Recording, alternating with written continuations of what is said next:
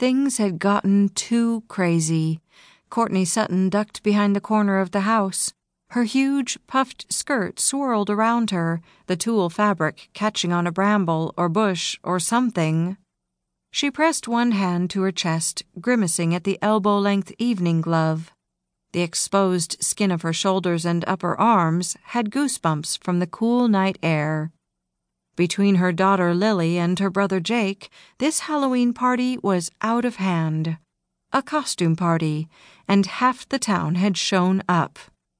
Courtney had heard from Stevie, Jake's wife and a popular country music singer, about Jake's mad scientist antics, and she had thought she'd been prepared.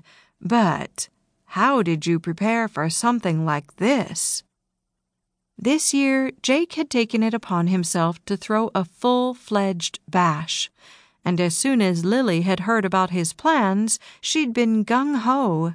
Even Stevie had been in on it, playing an acoustic set on a mini outdoor stage Jake had set up on the back side of the barn. What could Courtney do to fight them? Jake claimed the party was a marketing device to help them sell more pumpkins this year, but Courtney wasn't fooled.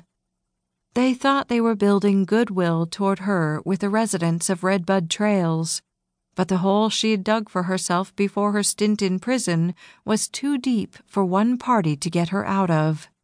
She'd been good at being wild and very little else. It didn't help that the crush of bodies was pushing all her anxiety buttons. For five and a half years, she'd mostly been confined to a six by eight cell with breaks for mealtime and recreation. She didn't know how to deal with this many people. It wasn't just the number of people, it was the cacophony of voices, the dancing and yelling and running and pure chaos of the party. Orderly lines and quiet voices, that's what her life had been.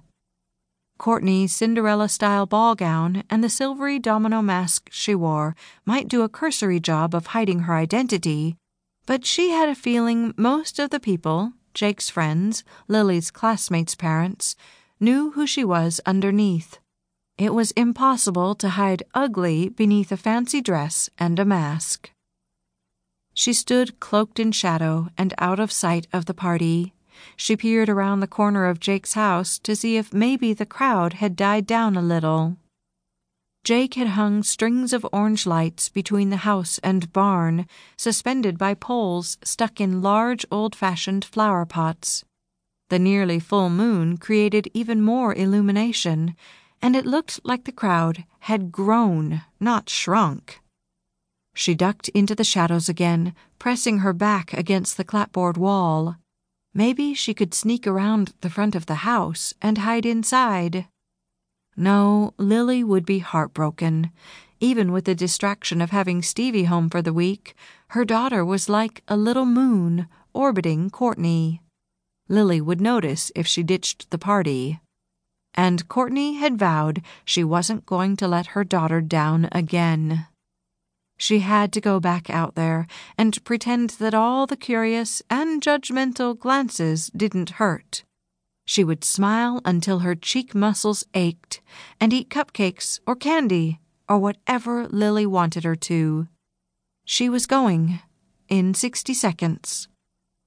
She pushed off the wall, braced one hand on the corner of the house, and prepared to step into the light. A hulking figure approached, and she instinctively backed farther into the darkness. Backlit the way the person was, she couldn't see anything other than the flowing black shirt and black mask that covered the man's head and half his face. She shrunk even farther back, wondering frantically whether he'd seen her.